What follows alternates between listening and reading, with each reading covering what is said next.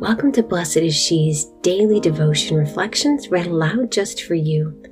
Hi, I'm Nell O'Leary. I'm the managing editor here at Blessed is She. I'm so grateful to be able to share the words of my fellow writers, over 40 women from every stage and walk of life. We're so glad you're here in this sisterhood. We look forward to praying with you. May 24th, 2021.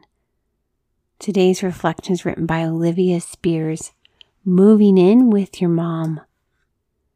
Today we celebrate the feast of Mary, Mother of the Church. As a cradle Catholic, I always loved and revered Our Lady. I knew she was important. I knew the basics of Mariology. I knew she was our best intercessor. I knew that loving her more would only lead to loving Jesus more, but I didn't really know her two things transformed my relationship with the Blessed Mother consistently praying the rosary and needing her to be my mom.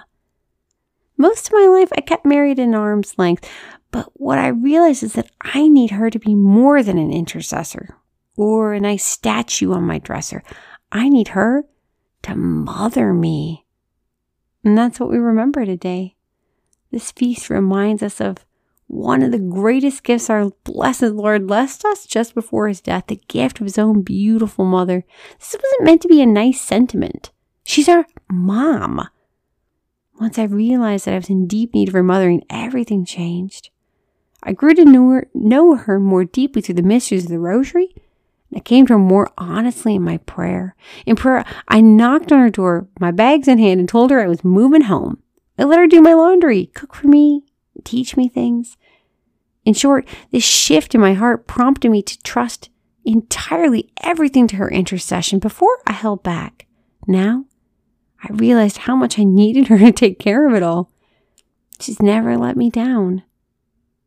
Blessed Mother Mary, our mother, we come to you today, bags in hand, in need of a home. We know that our home is within you and that you are always ready to take us in and mother us.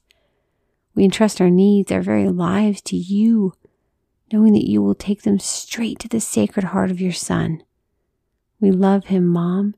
We want to be closer to him. Help us along the way. We know that under your roof, we'll be led safely there. Amen. Lord Jesus, we thank you for this day and for this sister. We thank you especially for the gift of your own mother. We thank you in your holy and precious name. Amen. Thank you for listening. You can subscribe to receive our devotions via email at blessedisshe.net slash subscribe. God bless you.